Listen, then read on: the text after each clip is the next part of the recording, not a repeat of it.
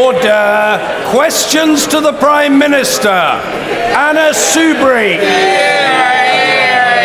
Question number one, Mr. Speaker. The Prime Minister. Thank you, Mr. Speaker.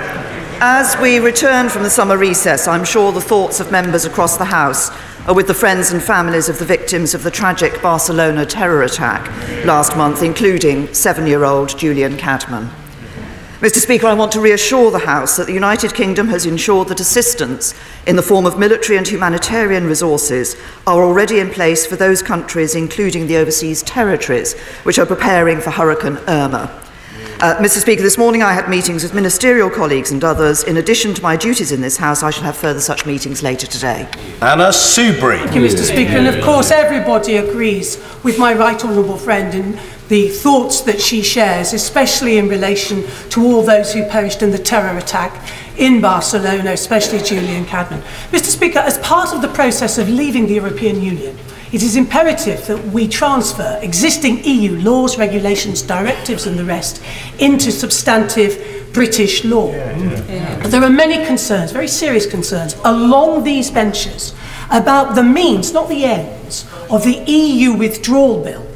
So, could my right honourable friend assure me that she will look in particular at those amendments that seek to change the EU withdrawal bill so that it doesn't become an unprecedented and unnecessary government power grab? Prime Minister.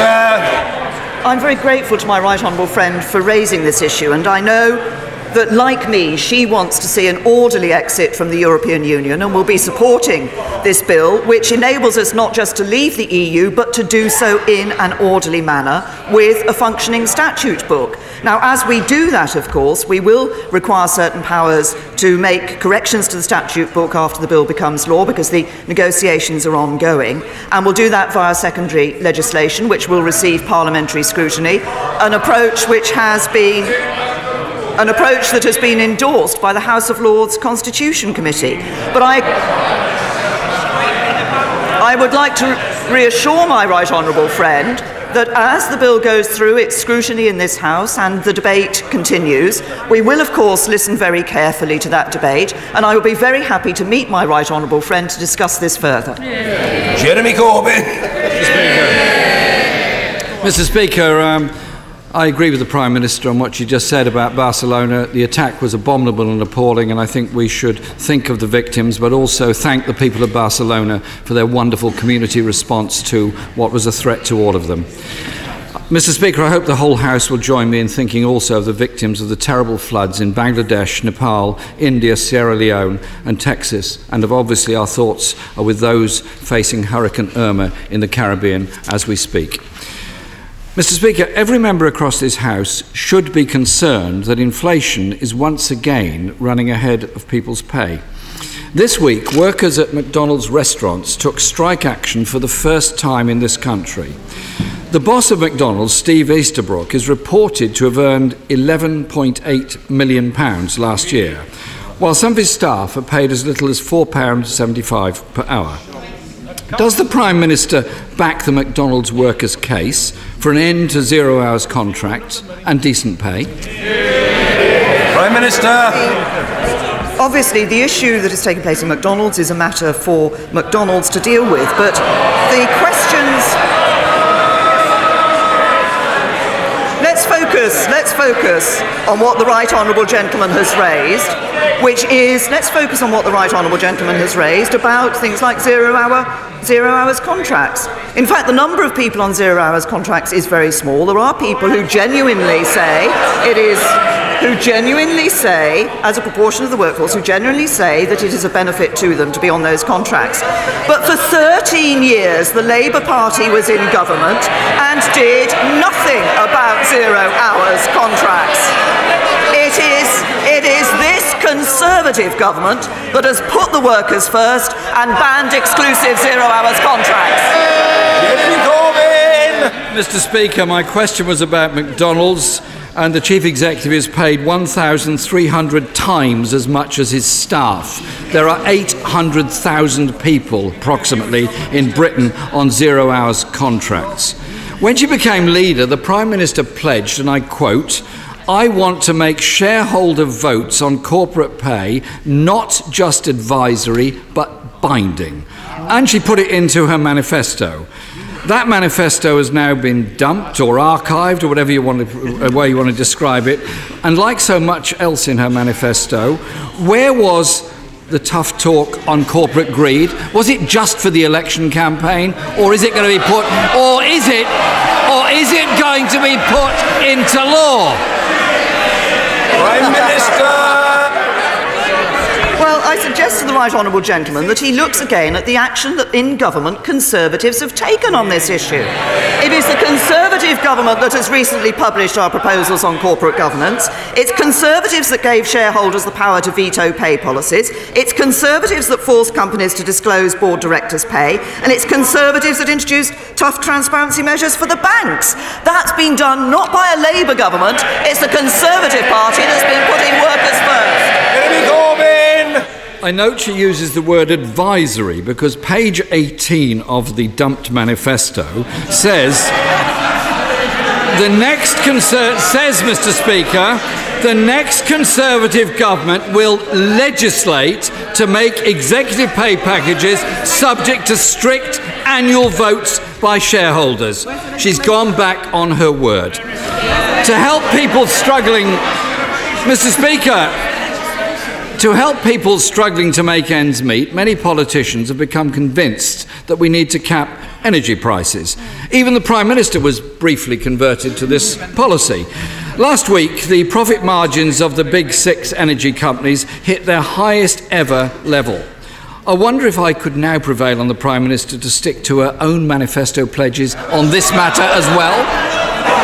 Prime Minister!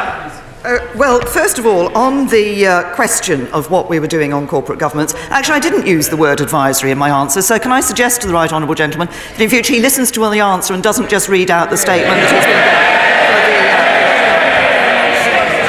But he's raised, he's raised, he has raised an important issue. He's raised an important issue about energy prices because we are concerned about the way that that particular market is operating. We do expect the companies to treat customers fairly, and uh, that's why we have been looking at the action that can be taken. And it's why the business secretary has been doing exactly that. And uh, he wrote to Ofgem in June asking them to advise on what action they could take to safeguard customers. We're particularly concerned about those who are the poorest customers who are on, kept on these tariffs, tariffs that do not give them value for money. So I agree, and it's the government that is doing something about it.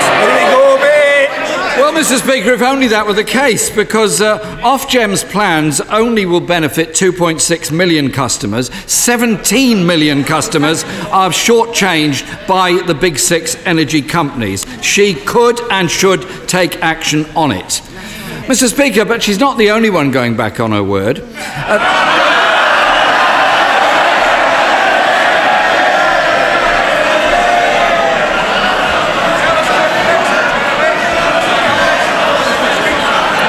when the members opposite have, um, Mr. Speaker, when the members opposite have calmed down a little, I'd just like to say this: at last year's at last year's Sports Direct annual meeting, Mike Ashley personally pledged to ban the use of zero hours contracts in his company.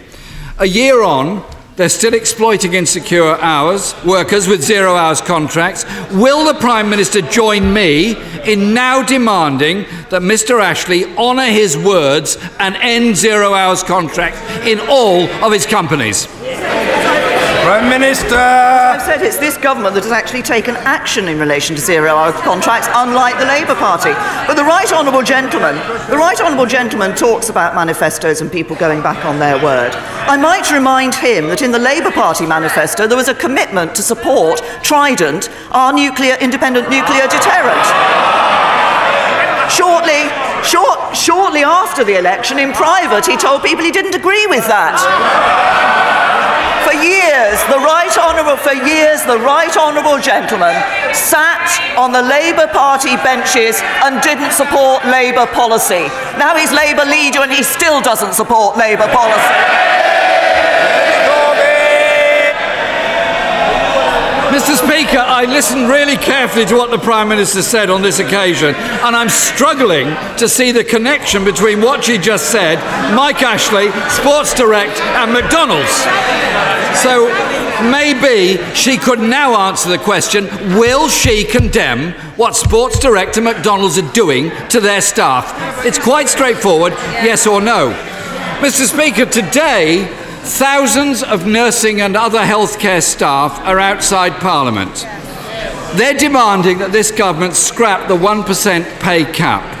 Poor pay means experienced staff are leaving and fewer people are training to become nurses. There's already a shortage of 40,000 nurses across the UK. Will the Prime Minister please see sense and end the public sector pay cap and ensure our NHS staff are properly paid? Minister! We, we absolutely value the work of all those who work in the public sector nurses, teachers, and others who are doing a good job for us day in and day out in often what are very difficult and harrowing circumstances. It might be helpful if I remind the House as to where we are on the issue of the pay review bodies and public sector pay, because there are two pay review body reports for 2017 18 still to be published and for the government to respond to for police and prison officers, and that will happen shortly. And uh, then later, as always happens every year, later in the autumn, we will publish the framework for 2018 19 and we'll continue ba- to balance the need to protect jobs, the need to protect public sector workers, and the need to ensure uh, that we're also protecting and being fair to those who are paying for it, including public sector workers. But I say to the, uh, to the right honourable gentleman that what we have seen from what he does in uh, this House and outside this House is consistently stand up and ask for more money to be spent on this, that, and the other. Now, he can do that in opposition. He can.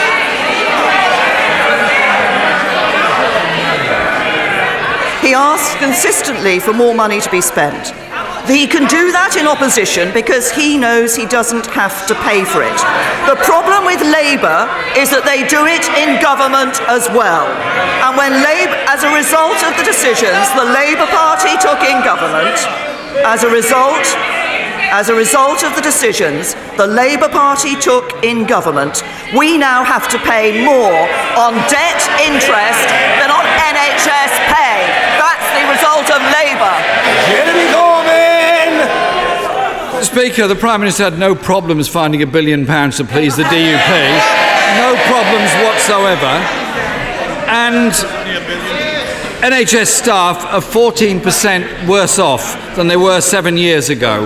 Is she really happy that NHS staff use food banks? Warm words don't pay food bills.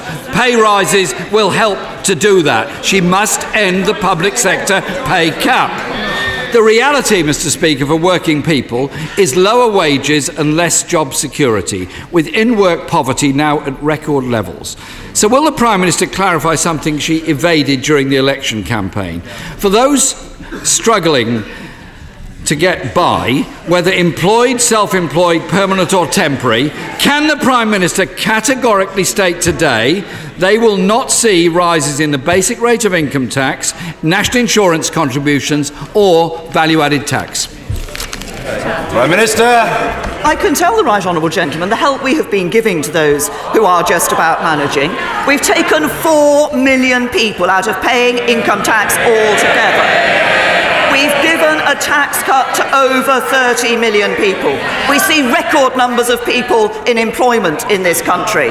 We have given the lowest earners the highest pay rise for 20 years by introducing the national living wage. But you only get that with a strong economy.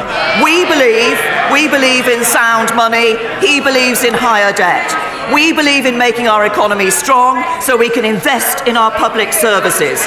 Labour's approach is reckless, ours is balanced. Our approach delivers a strong economy. That's more money for the public services, more jobs for people and families. But you only get a strong economy and a better future with the Conservatives. Mr. you very much, uh, Mr. Speaker. As the Prime Minister said, this government has an outstanding record of job creation with three million more people in work than seven years ago. It is perfectly true that wage rises have not been as high as we would have hoped. But I'm proud that we gave that big boost to people at the low end with the rise in the national living wage. What the honourable right honourable gentleman opposite does not understand is you can only have sustainable rises in pay with increases in productivity. My question to the Prime Minister is will she instruct all of her ministers to bring forth proposals for productivity rises in time for the Chancellor to announce them at the Right Honourable Gentleman, the Prime Minister. I thank my uh, right honourable friend, and he's absolutely put his finger on it. Productivity is absolutely crucial for the strength of our economy going forward and improving that productivity. And that's why that's why we're introducing our modern industrial strategy, which will boost productivity. It's also why we are introducing technical education, really good quality technical education for the first time in this country, to ensure that young people have the skills they need to take the higher paid jobs that will be created as a result of our industrial strategy. Ian Blackford. Thank you, Mr. Speaker. Does the Prime Minister agree with me that immigration is essential to the strength of the UK economy as well as enhancing our diversity and cultural fabric? Yeah. Prime Minister. As, as, I have said on many occasions before, overall immigration has been good for the UK. But what, what people want to see is control of that immigration. That's, I think, what people wanted to see as a result, want to see as a result of coming out of the European Union. We're already able to exercise controls in relation to those who come to this country from outside the, uh, the countries within the European Union. And we continue to believe as a government that it's important to have net migration at sustainable levels. We believe that to be the tens of thousands, because of the impact particularly it has on people at the lower end of the income scale in depressing their wages. Ian Blackford. Mr. Speaker, last October, the Prime Minister was forced into a humiliating U turn on proposals to force companies to disclose how many foreign workers they employ. During the summer, 100 EU nationals resident in the United Kingdom received deportation notices in error, causing alarm to them and many others. We need to cherish those who are here and not chase them away. The Prime Minister must stop dancing to the tune of her right wing backbenchers and apologise. Apologise for the disgraceful treatment her government has shown migrants in the UK. In the first instance, will she pledge that international students will no longer be included in the net migration figures? Just, uh, can I just uh, say to the uh, honourable gentleman in relation to the error that was made by the Home Office, every single one of those individuals was telephoned with an apology. Uh, to, uh, it shouldn't have happened in the first place, but the uh, government did telephone with an apology. But as, let me just say this to the honourable gentleman. As I explained in my first answer to him, there is a reason for wanting to ensure that we can control migration. It is because of the impact that that migration can have, that net migration can have, on people, on access to services, on access on infrastructure, but crucially, crucially, it often hits those at the lower end of the income scale hardest. And I suggest that the Honourable Gentleman thinks about that impact rather than just standing up here uh, and saying what he has done. It's important that we bring in uh, controls. We want to continue to welcome the brightest and the best here to the United Kingdom, and we will continue to do so. Mr. Richard Benyon. Uh, I know that my uh, I, I know that my right honourable friend will be as alarmed and angered as many at the decision of the Northern Ireland judicial uh, authorities to reopen the so-called legacy cases involving past and present members of the armed forces. These cases have been meticulously investigated and represent just 10% of deaths in the Troubles. A line really does need to be drawn here. Does my right honourable friend agree that it is wrong to single out any group for this kind of investigation and that the hundreds and thousands of hundreds of thousands of people who served in Northern Ireland should feel appreciated for the difficult job they did, yeah. not being handed into old age by investigations of this kind. Yeah. Can I first of all say to my right honourable friend that we are unstinting in our admiration for the role that our armed forces played in ensuring that Northern Ireland's future would only ever be decided by democracy and consent. And the overwhelming majority served with great distinction, and we do indeed owe them a great debt of gratitude. But as part of our work to implement the Stormont House Agreement, we will ensure that new legacy bodies will be under legal obligations to be fair, balanced, and proportionate. That will make sure that our veterans are not unfairly treated or disproportionately investigated, and will indeed reflect the fact that 90% of deaths in the Troubles were caused by terrorists and not by the armed forces. Um, but of course, as he will understand, as he will appreciate, the investigations by uh, PSNI are, of course, a matter for them as they are independent of government. Heidi Alexander. Thank you, Mr. Speaker. The Prime Minister will be aware of the death of my constituent Kim Briggs, who was knocked over last year by a cyclist on an illegal fixed wheel bike with no front brake. Does the Prime Minister agree with me that the law on dangerous driving should be extended to include offences by cyclists? And does she, does she also agree with me that the 1861 offence of wanton and furious driving, which the prosecution had to rely upon in this case, is hopelessly outdated and wholly inadequate. Prime Minister.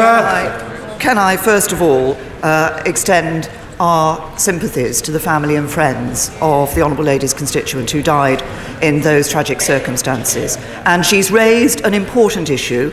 It was, of course, I think we should welcome the fact that the prosecution were able to find legislation under which they were able to take a prosecution, but the point she makes is, makes is a general one about ensuring that our legislation keeps up to date with developments that take place, and I'm sure this is an issue that the Secretary of State for Transport will look at. Helen Waitley. Thank you, Mr Speaker. Living near a natural green space is good for your physical and mental health. But those in the most deprived areas of this country are the least likely to do so. My right honourable friend is committed to reducing inequality and improving mental health. Can I ask her to read the new report published by the Conservative Environment Network, masterminded by my honourable friend, the member for Taunton Deane?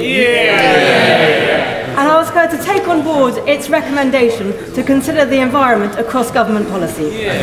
Well, I take my Prime Minister. The whole question of mental health is one that I know she has campaigned on, has a particular interest in, and uh, it's interesting that she has raised. I welcome the fact that she's raised this issue of the health benefits of, of green space, which is becoming, I think, ever more recognised. And certainly, I know that this is something that the Conservative Environment Network highlights in its report. DEFRA is uh, about to produce, or will be producing, a 25-year environment plan. It will look at the evidence within that report, uh, and it will focus on what can be done to ensure that the benefits provided by access to green space are available to all segments of society. Ruth Smeeth. Thank you. Thank you, Mr. Speaker. This summer, a third of all parents across the country went without a meal to ensure that they could feed their children during the school holidays. In Stoke-on-Trent, amazing volunteers came together to provide over 10,000 meals for local kids. I'm very proud of my constituents, but I'm disgusted at this government who have done have nothing and turned a blind eye. How many kids have to go hungry? How many parents have to go without food before this Prime Minister will do her job and act? Prime Minister. Well, I have to say to the Honourable Lady, I recognise, I mean, the issue that she has raised about uh, children, uh, particularly those who are normally uh, able to access free school meals during term time, and the impact this has uh, during the holidays, is a matter that her Right Honourable friend, the member for Birkenhead, has, of course, uh, been taking up, and uh, together with colleagues in the APPG for hunger. Now, from the government's point of view, our focus remains on tackling the root causes of poverty. This is what is important, not just the symptoms. Nearly three quarters of children from workless families moved out of poverty when their parents entered into full time work. And we see record levels of employment under this government. That's why this is so important, ensuring that we get a strong economy and those jobs. But I'm sure that ministers at the Department for Work and Pensions and the Department for Education will be looking at the proposals the Right Honourable Member for Birkenhead has brought, uh, brought further. Mr. John Baron. The reductions in unemployment, poverty, and income inequality are some of our proudest achievements in recent years. What more is the government planning to do to further the one nation principle and ensure a fairer society still? Prime Minister is absolutely right because under this government we have seen income inequality fall to its lowest level since 1986. The number of people in absolute poverty is at a record low, and we've got the lowest unemployment rate since 1975. But he's right, there is more to do, and that's why yesterday we announced a 40 million pound uh, 40 million pounds for youth organisation to boost the skills and life chances of, dis- of, for young people who are living in disadvantaged areas. I think that will have a transformational effect on the lives of some of our most disadvantaged young people and will help to achieve the fairer society that my honourable friend has rightly referred to. Luciana Berger. Thank you, Mr. Speaker. A few weeks ago, the utterly shaming lack of mental health provision in this country was condemned by our most senior family court judge as he sought a bed for a desperately ill teenage girl. The 17 year old had been restrained no fewer than 117 times in a place not fit to care for her. Does the Prime Minister agree with me in echoing the words of Sir James Munby that the continued failure to tackle our nation's mental health crisis means the state will have blood on its hands. Prime Minister. I'm sure everybody across this House was concerned to read of the circumstances of the individual that she has referred to and the treatment that she had received. I accept that we need to do more in relation to our mental health services. That's precisely why the government is putting more money into mental health. It's why we have introduced a number of programs, particularly focusing on the mental health of young people. It's why we've reduced by 80% the numbers of people being detained in police cells because of their mental, uh, mental ill health. And as I say, we've increased the funding. But of course, we need to do more. That's why we're pushing forward on further change. Ref- and we are pledged to reforming outdated mental health laws, and we've created targets to improve standards of care. I agree mental health is important. This government is focusing on it. This government is putting more resource into it. David Duguid. Thank you, Mr. Speaker. Given industry uh, around the whole of the United Kingdom, and in particular my constituency of Banff and Buchan. can I ask the Prime Minister what discussions the government has had with the representatives of the fishing industry in the northeast of Scotland as part of the ongoing EU withdrawal negotiations? Yeah. Minister! I recognise the importance of the fishing industry to a number of parts of the United Kingdom, including, of course, my honourable friend's uh, constituency, and he's right to raise this point. The government is engaging with a range of fishing stakeholders, including a meeting with the Scottish Fishermen's Federation, which took place in July. We do value our fishing communities, and supporting them will be an important part of the action we take as we exit from the European Union. So we're working closely with the fishing industry. I myself, on a number of occasions across the summer, have met some fishermen and spoken to them about the industry. And we're working with fishermen and others who have a stakeholder in the industry to make sure that we get this right when we leave the European Union. Nigel Dodds. Thank you, Mr. Speaker. Uh, the Prime Minister will be aware of our initiative last week uh, to have devolution up and running in Northern Ireland immediately in parallel with the talks process, an initiative which was welcomed by the Irish government, opposition parties, and a wide section of public opinion in Northern Ireland. If, however, despite all of our best efforts and the agreement of all the other parties, Sinn Féin stands alone, continues to block the restoration of government in Northern Ireland, will she confirm to the House what a government spokesperson said yesterday evening about the future governance arrangements for Northern Ireland, in particular, the very welcome statement that there will be no question of joint authority or a role for yeah, Dublin. Yeah. Minister. The, uh, the Right Honourable Gentleman is right about the importance of the talks that we have to restore a devolved administration in Northern Ireland. Uh, I am happy to confirm that we would not be looking at a joint authority. He will be aware that the uh, Belfast Agreement does include within it certain responsibilities in relation to the Government of the Republic of Ireland and North South coordination. Uh, but I think that the focus for all of us should be on trying to ensure that we can res- uh, resolve the current differences, and we can see that devolved administration reasserted in Northern Ireland. I think that is what will be best for the people of Northern Ireland. Chris Philp. Thank you, Mr. Speaker. By refusing to even discuss free trade, does the Prime Minister agree that the European Commission is damaging the employment and economic interests of their own member states. For example, for example, for example, endangering jobs in the German car industry, for whom the UK is the largest export market. Will the Prime Minister call on other European heads of government to prevail on the European Commission to end, to end this act of wanton economic self-harm and start, and start free trade talks which are so clearly in the interests of everybody? Prime Minister! Say to my honourable friend, as he will know, my right honourable friend, the Secretary of State for exiting the EU, was uh, recently back in Brussels for the further round of negotiations. Those have been productive and constructive, but of course we do want to see the discussions moving on to the future relationship.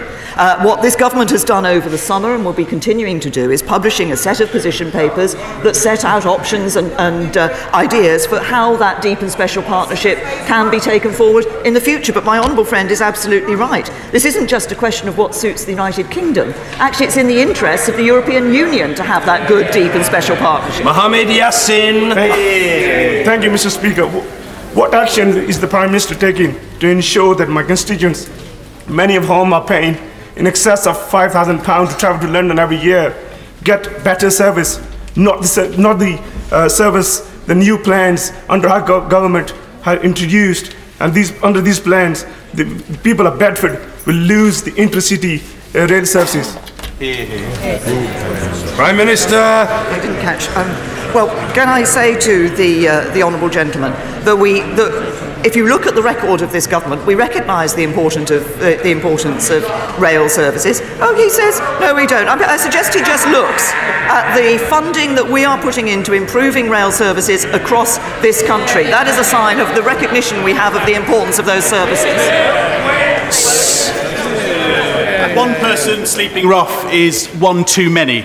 Our party's manifesto set out to end rough sleeping by the end of this Parliament. Now, given the important role that charities play in this task, will the Prime Minister join me in paying tribute to the excellent charity Crisis, which is marking its 50th anniversary? Can I Prime Minister! all- I first of all pay tribute to my honourable friend because I know this is an issue that he cares about deeply and he co-chairs the uh, APPG on ending homelessness and he's right we did have a commitment in relation to uh, reducing rough sleeping uh, and by halving it by 2022 and eliminating it altogether by 2027 and 550 million pounds has already been allocated until 2020 to tackle homelessness and rough sleeping but I'm also happy to join with him in paying tribute to Crisis as they mark their 50th anniversary. They have been doing, over those 50 years, doing a very important job, and I will be hosting a reception for them to mark their 50th anniversary in Downing Street later today. Naz Shah.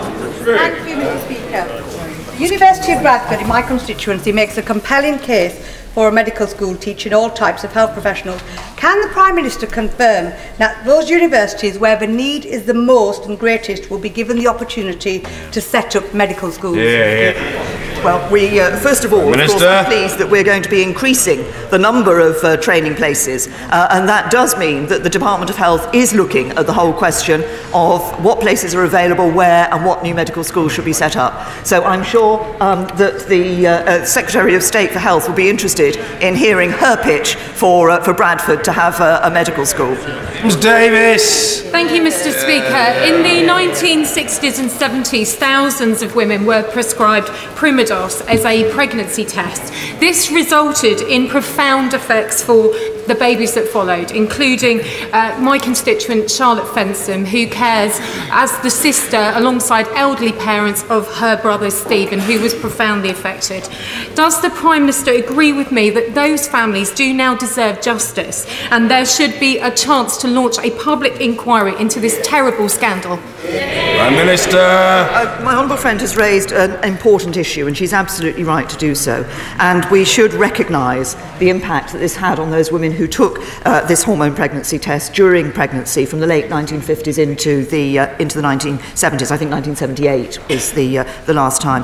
There is an expert working group which has been set up, which is uh, looking into this issue, which is due to publish its findings in the autumn. But I'd be very happy to meet my honourable friend to discuss uh, this issue with her. Layla Moran. Mr. Speaker, parents in my constituency are disappointed. Over the summer, they sought to take advantage. Order, it's a very unseemly response. The, the Honourable Lady is a new member. Or- Order. The, the Honourable Order. The Honourable Lady is a new member. She's highly articulate, and she will be heard. The Honourable Lady will be heard. Layla Moran. Mr. Speaker, parents in my constituency are disappointed. Over the summer, they sought to take advantage of the 30 hours of free childcare. But due to underfunding, they found that it was not available and not free. Will the Prime Minister apologise to parents across the country for false advertising on what otherwise would have been a welcome policy?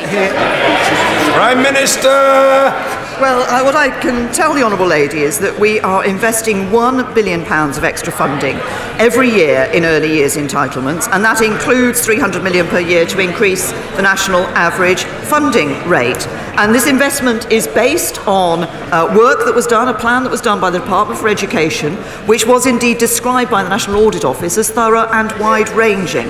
Now, there are important ways that childcare providers can get more from their funding. The DFE is offering to support them to do that. Um, but its independent research has shown that our hourly funding rate is significantly higher than the average cost for providing a place to a three or four year old. And I would hope the Honourable Lady would welcome the fact that this issue of childcare is one that this government has taken on board and is delivering on. Michelle Donelan. Thank you, Mr. Speaker. For the second year running, I'm planning the Wiltshire Festival of Engineering, this time with the Honourable Member for South West Wiltshire. We hope to inspire 3,000 children to help challenge stereotypes of engineering careers, to help combat the local skills gap, and in addition, we want to highlight that Wiltshire really is a hub of engineering, design, and technology. Would the Prime Minister considering attending, uh, consider attending this wonderful event? Prime Minister. Can I congratulate my honourable friend for her initiative? And can I say she does raise a very important point? I think it's important that we do see more young people moving into engineering, see, and pursuing careers in engineering and science more generally. And obviously, the steps that she's taking with uh, our honourable friend, the member for South West Wiltshire, is an important part of this. And we do need to address those stereotypes. I'm particularly keen to address the stereotype about engineering and women in engineering, because I think we should see more women going in engineering. And if my diary allows, I will be, uh, I will be very happy to attend her festival. Wes Streeting. Thank you. Thank you, Mr. Speaker. Clinicians don't believe it would be safe. Commission, uh, commissioners and providers don't believe it would be feasible. So, isn't it now the time for ministers to reverse the decision they took in 2011 to close the Accident and Emergency Department at King George Hospital? Can I say to the, to the honourable gentleman, we have been very clear that what, where decisions are taken, we want those decisions to be taken at a local level with clinical advice, and that is exactly what the Department of Health is doing. Mr. Mr. Speaker, as Home Secretary, the Prime Minister was one of the first to appreciate the alarming extent of child sexual exploitation and respond to calls from many of us to set up the Historic Abuse Inquiry. Did she agree with me that those who expose and work to root out the criminal perpetrators for the horrific crimes they commit, especially in the face of so called cultural sensitivities hiding behind the cloak of political correctness, should be encouraged and promoted, not castigated and gagged? Prime Minister. My honourable friend has raised a very sensitive and important issue, and as he says, as was a particular issue that I, an issue that I took a particular interest in when I was Home Secretary. Anyone who abuses a child must be stopped, regardless of their race, age, or gender. Child sexual exploitation is not exclusive to any single culture, community, race, or religion. It does happen in all areas of the country. It can take many different forms. But I'm clear, and the government is clear, that political or cultural sensitivities must not get in the way of preventing and uncovering child abuse. And the freedom to speak out must apply to those in positions of responsibility, including ministers and shadow ministers on both sides of this House. Because if we turn a blind eye to this abuse, as has happened too much in the past, then more crimes will be committed and more children will be suffering in silence. Liz Kendall. Thank you, Mr. Speaker. Glenfield's Children's Heart Surgery Unit has some of the best outcomes in the country, including mortality rates lower than the national average. Now, Professor Ara Darzi says proposals to change children's heart surgery are astonishing, embarrassing, and plucked out of thin air. So, can I ask the Prime Minister to ensure the final decision is made on the basis of sound clinical evidence and when this House is sitting so MPs can question ministers about NHS England's plans? Minister. The Honourable Lady is aware that there are many ways in which MPs can question ministers about plans, but as I've said in answer to one of her honourable colleagues, uh, honourable friends earlier, uh, the decisions about the future structure of uh, the NHS and the services and their provision will be taken and are being taken on the basis of clinical need and clinical evidence. Matt Warman. Uh, thank, thank, thank you, Mr. Speaker. Britain is among the world's leading digital economies, and as we leave the European Union, technology will be crucial to a successful Brexit from the Northern Irish border to customs controls. So, does the Prime Minister agree with me that Brexit can kickstart a further wave of digital investment and that working with the industry, a Brexit technology task force could help her do that? Well, my, my honourable friend is absolutely right about the position that the United Kingdom holds in relation to science and uh, innovation. We're already a leading uh, destination. We have some of the world's top universities, three of which are in the world's top 10. And we have more Nobel Prize winners than any country outside of the United States. We have a proud history of cutting edge research in science, in innovation, in technology. And as he says, Brexit gives us an opportunity to give a further kickstart to uh, our position in relation to the digital economy and technology. We will want to attract investment from all over the world uh, in relation to this, and we will want to work with industry to ensure that that can be done. Phil Wilson. Mr. Speaker, in a conference speech last year, the Prime Minister said existing work, workers' legal rights will continue to be guaranteed in law and they will be guaranteed as long as I'm Prime Minister. Can the Prime Minister tell the House how long that will be? Minister. Can I, say to the honourable gentleman that that is, that is a commitment that I'm, I'm happy to stand by commitments in relation to improving workers' rights. That's something that we have been doing as Conservative government. It's something that we will continue to do, and it's something I will continue to do as Prime Minister. Finally, Mrs. Cheryl Gillan.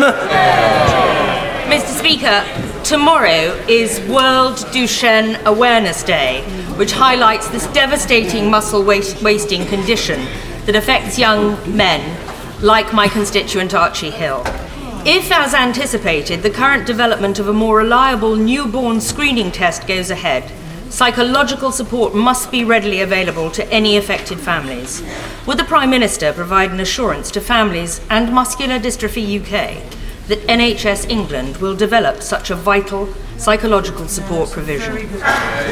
Prime Minister. Well, my right honourable friend has raised an important aspect of, the, uh, of this particular uh, terrible condition, and I recognise the importance of ensuring that people can uh, access appropriate psychological support when they have a young family member diagnosed with this serious health problem.